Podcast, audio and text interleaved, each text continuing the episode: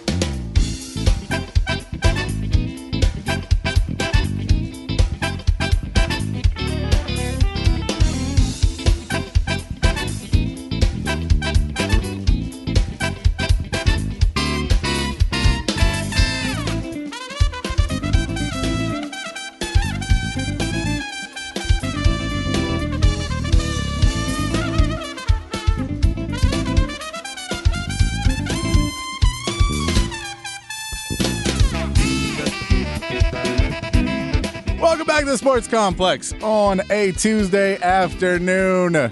Coming back from the Rangers game, Rangers handle their business, winning 4 to 0 over a Tampa Bay Rays team that did not seem like they were ready for the playoffs. A little bit shorter of a show. We missed about 30 minutes there to the Rangers, but that's okay. You know, they get the win. If they get the win, we're all happy about it. So, Texas Rangers get the win. We're back here on the Sports Complex. Uh, on the show today, we're going to talk some uh, NFL. We'll get to some more Texas, Oklahoma. It is a big week of Texas, Oklahoma. We have more Sark audio to get to. Uh, more, uh, we maybe talk some more MLB, some NFL, and of course, your text 512 447 3776 is this text line. 512 447 3776 is the number to text in for uh to join the show. You guys drive the show. We're just trying to uh keep it on the rails here at the studio, but you guys are driving the show, so we appreciate everybody uh coming joining us today. Uh we're going to start off the show because we are starting a little bit late. That does mean we need to kick off the show in good fashion with the poll of the day. Get you guys involved, get you guys ready. Patrick's Big Fat Poll of the Day on The Horn. Things a little frantic here, trying to switch out from the game and get in, and I don't have my normal setup time that I'm used to, but we're ready. Patrick's Big Fat Poll today 512 447 3776. 512 447 3776 is the text line number. And the question today Who is the most hated player? Who is your most hated player in the Texas OU rivalry? Who's the one that when you think of Texas OU makes your blood boil? I mean, and I can tell you, it can. It doesn't have to be someone big. The one that comes to the top of my mind, and it may be because I saw him earlier this year on the first Thursday night football. But Blake Bell, the Belldozer, is one of the first names that comes to my mind, just because I could not stand how we could not stop him. So, give me your name. Who's the most hated player in your in your mind? Who do you think of when you think, man, those Texas Rangers? I can't, or those, sorry, those Oklahoma, uh, see, I've been watching Texas Rangers, those Oklahoma Sooners, I can't stand them. Who's the, what's the name that comes to mind for you? What's the one? 512 447 3776. I want to know kind of the consensus most hated player in this big Texas OU rivalry. Who do you hate the most? Send that in. I'm curious to see the answers. I'm very curious to see the answers and get some reasons. I know I don't want to bring up old old memories. I, you know, maybe we'll work through some things today. But send that in. Who's your most hated player in the Texas OU rivalry? Who's that guy? Text line, I hope I appreciate. I don't know who was on CBS radio uh, before. Uh, it'll be another game tomorrow. We'll be coming on a little bit late tomorrow as well uh, for Rangers post game. We'll be going on. Hopefully, the Rangers will take care of business quickly again, and that they take care of business on tomorrow. Then Thursday, uh, we will. They will not be cutting into our broadcast at all. Hopefully, I have a big show on Thursday planned for you. Friday is going to be a huge show uh, planned. I know Aaron Hogan and some of the Inside Texas guys are going to be down at Terry Black's in Dallas. So if you're going down for the game on Friday afternoon, you can go down there and hang out with them. Uh, it's going to be a cool show we're doing there with. They'll be there. Rob Baber's going to come and join me in studio. So we'll have the whole crew doing a big, starting an hour early, four to seven, mega pregame show. They're going to do another pregame show on Saturday morning. But since it's an 11 a.m. tip, we thought let's go down to Dallas. Let's send some people down there.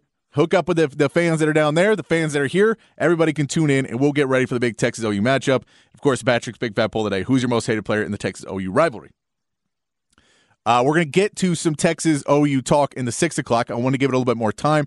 I didn't know how much time we would have uh, in this hour because we were coming back from the Rangers game, so I thought we'd throw, throw some NFL talk uh, in here. Uh, the reports came out today, or not reports, but Jerry Jones was on uh, 105.3 The Fan today and basically said the Cowboys, the Super Bowl runs through San Francisco. They look to be the best team in his eyes. He doesn't want to give Philly credit. I get that. So he has said the Super Bowl is going to run through the road to the Super Bowl runs through San Francisco. That means this week is a big game. They do have some major injuries still. Uh, they still Ty- Tyron Smith is still uh, doubtful or questionable. Micah Parsons is questionable, but I can't imagine him missing this game unless he's missing a limb. Uh, Schoonmaker, you know you don't want to lose any of your tight ends. We know in that red zone you need as many tight ends as you can get in that red zone. And the big one, which you wouldn't think was a big one, but Rico Dowdle is actually on that list as well with the injury he suffered in that game. And I don't know what you do if you don't have a backup running back. Deuce Vaughn has not shown he can sit in that that role behind Tony Pollard, not yet. Maybe later this season, maybe later in his career he can do it, but I don't know uh, if he's there yet. So I don't know if you're a Cowboys fan, what you feel about going into that matchup with San Francisco, uh, because it is it it's one of those things where you San Francisco has allowed very few rushing yards. You know, Tony Pollard may be kind of out of it. You know, you may have to try some different things. So you may try and use some stuff with KaVontae Turpin and put in that small package with Turpin and Deuce Vaughn and try and put some stuff on the outside and trying to, you know, take it where they have a very physical D line for the for the San Francisco 49ers, trying to get some pressure off of them rushing Dak, Dak Prescott, trying to get them to the outsides and push them off and make those guys run a little bit more to wear them down. You may try and go small. I know they've run a lot more with Turpin than Deuce Vaughn, but if you put them both in, we talked about that earlier this year.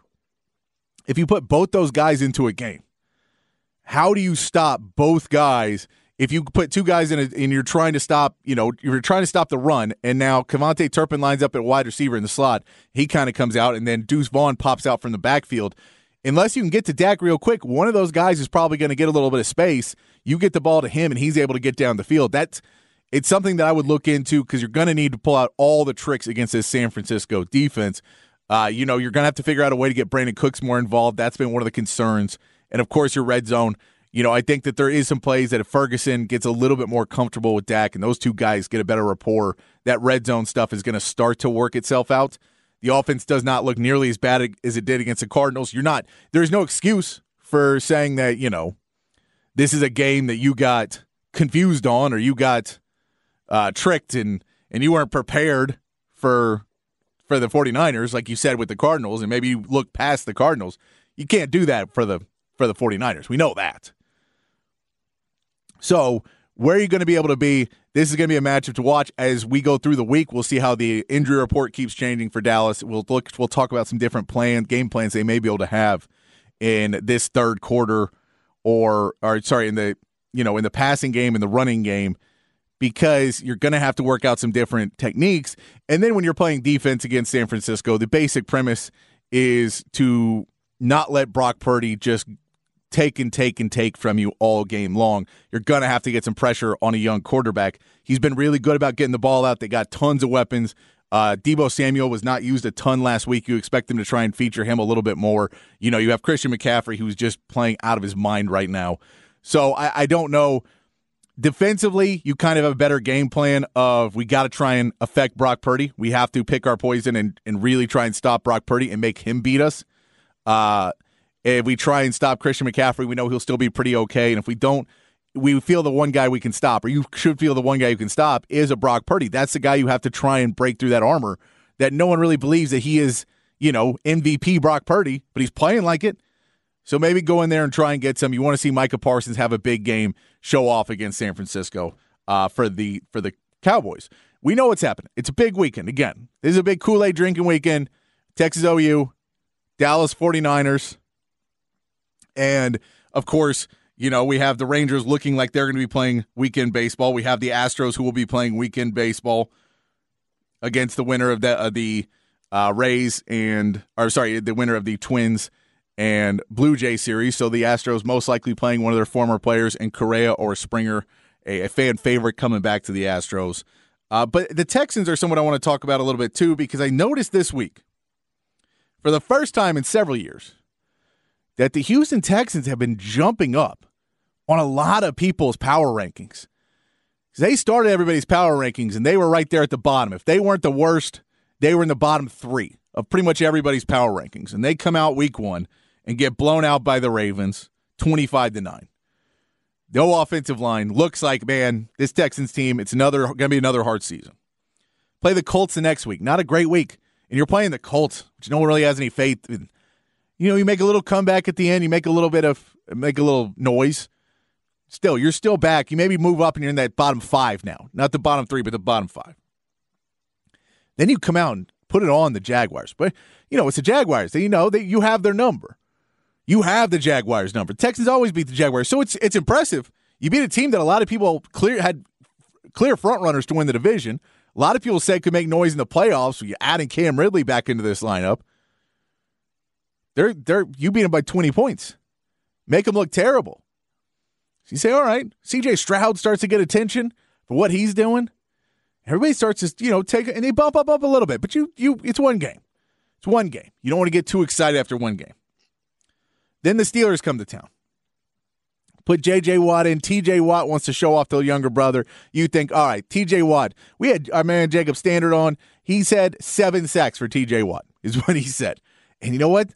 Texans found a way. They found a way to get the ball out of CJ Stroud's hand, CJ Stroud's hands quick enough. They found a way to run block. They found a way to pass block, putting in tight ends, different schemes, helping out. They started to find, even though these are third string linemen, they started to find ways to get those guys to start playing a little bit better.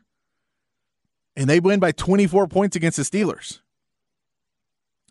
Now the Texans, it's week five. Those those players that win some of the offensive linemen that went on the ineligible to perform list, the ineligible, the the PUP list for four weeks or the injured list for four weeks.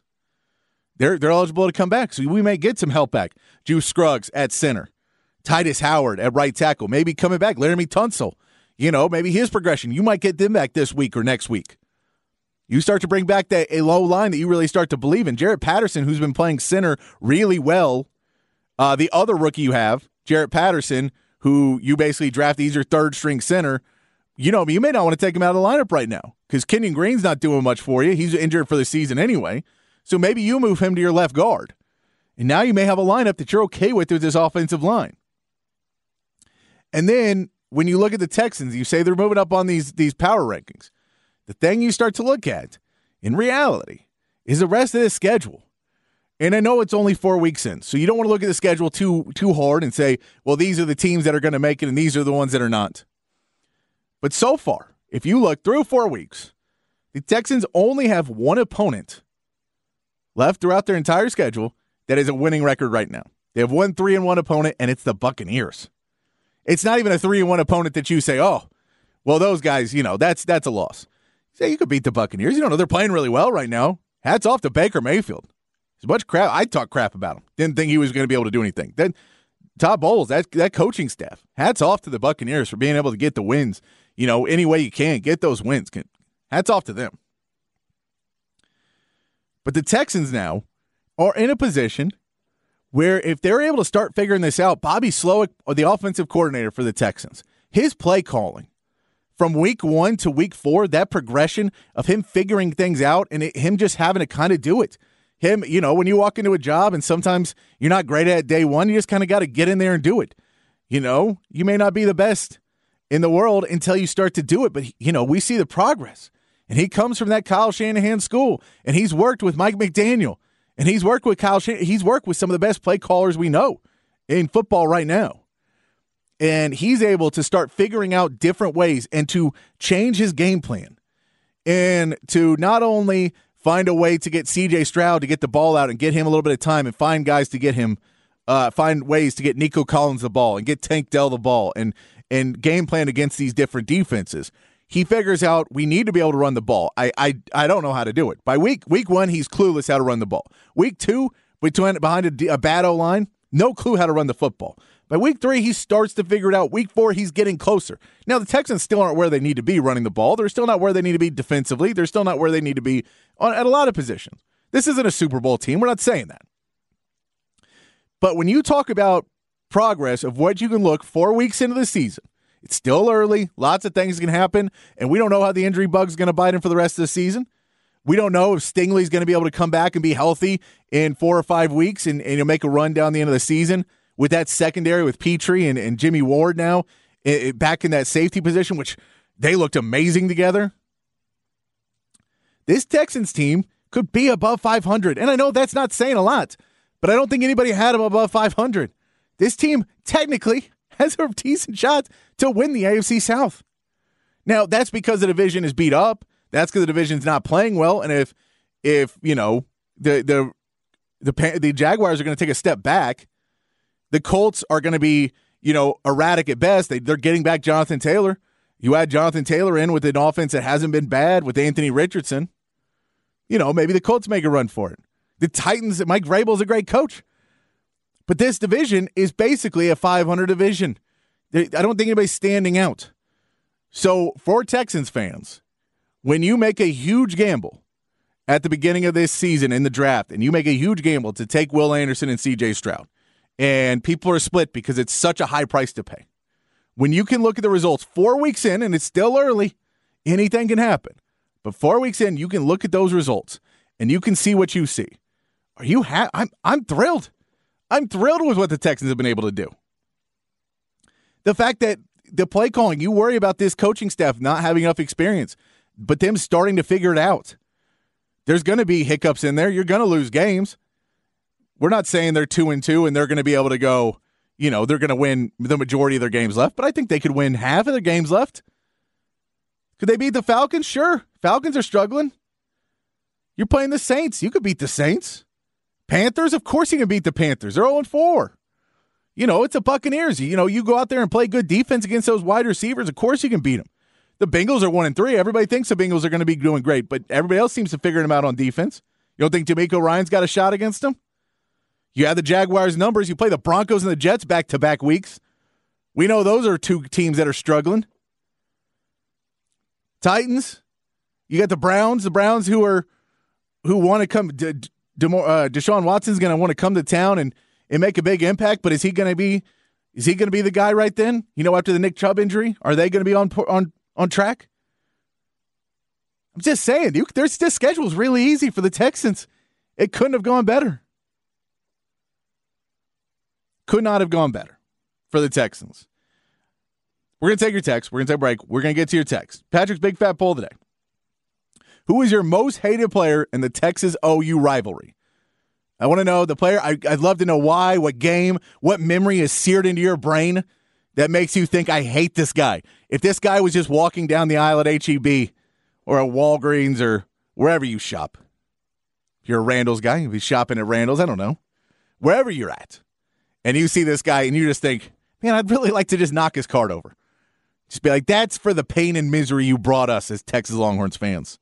Who's that guy? Who's the most hated player for you in the Texas OU rivalry? You don't have to go to everybody else's answer because everybody, I just told you, Blake Bell is the first name that pops into my head just because I think of the you know, Belldozer over and over again by those announcers. I'm sure I'll think of some more, and you guys will remind me. 512 447 3776. 512 447 3776.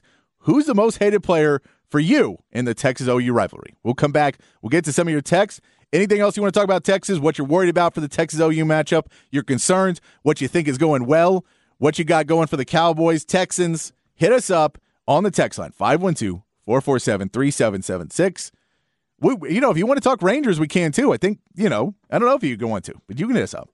We're going to take a break. When we come back, we'll talk. Uh, we'll read your text, start to get into some Texas OU talk right here on the Sports Complex on the Horn 1019 AM 1260, the Horn app, and hornfm.com.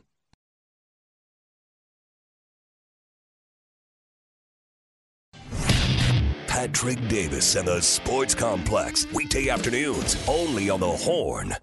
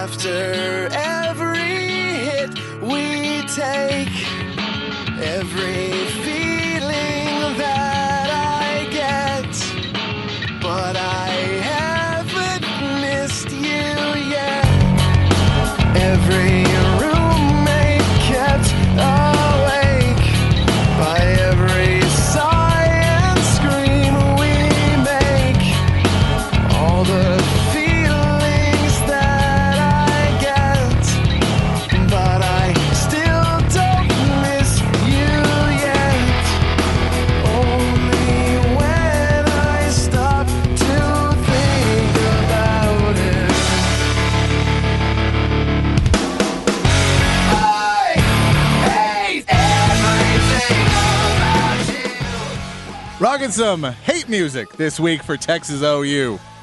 Theme of the week, some hate music for everybody. Just get you really in that mood to get ups, just upset for a rivalry game. Not much of a, I'm not that much of a guy that goes after people, but you know, I thought I'm going to try and get myself more into it this weekend. We have a big weekend uh, covering Texas OU, so I thought that uh, you know, I'd get into a little bit more with some some good old hate music. Uh, we're asking on the poll today. Patrick's Big Fat Poll today.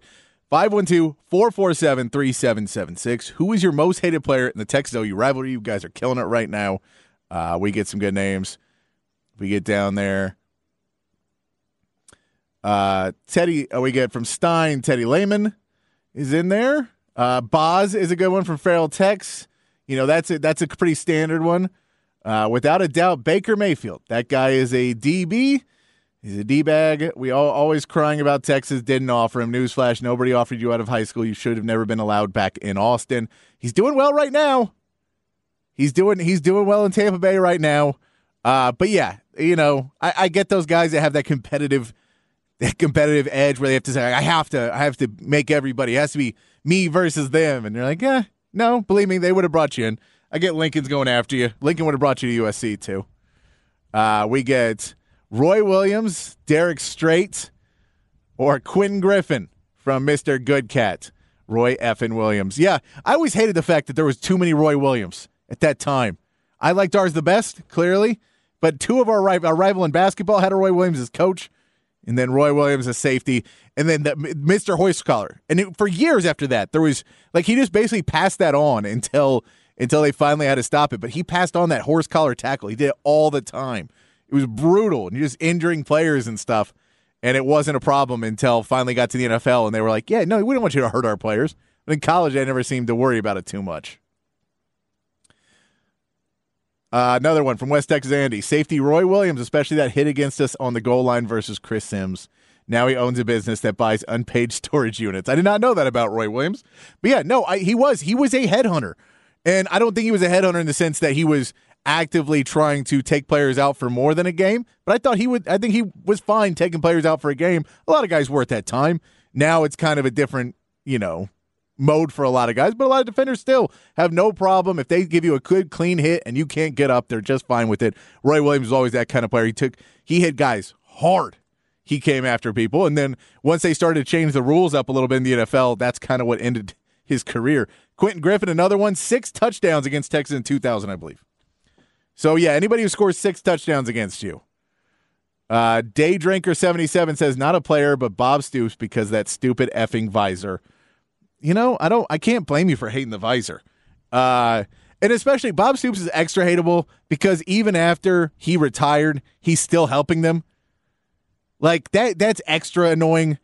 That you can't even get away from Bob Stoops. Like he's still involved in that program. He's trying. He goes to coach in the XFL, wins the XFL, and still still helping out.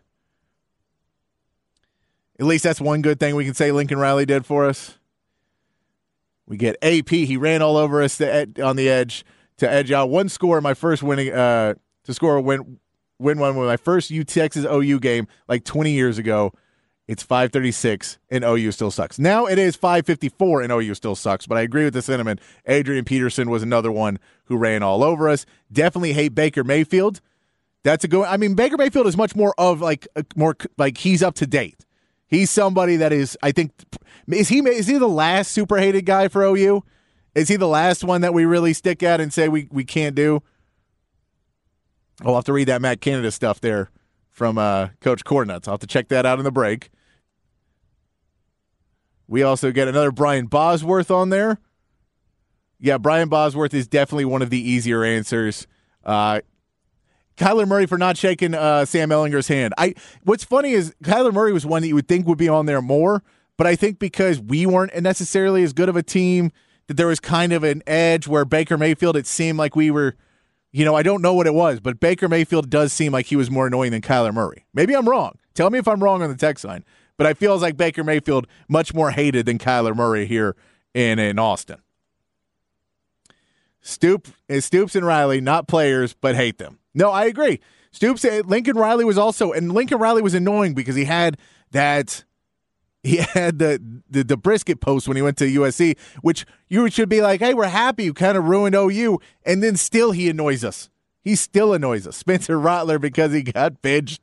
That's a solid one. Man, Spencer Rattler was our favorite OU player for a little bit. And then Caleb Williams had to come out, and we got more mad at Spencer Rattler for not even being able to hang in the game.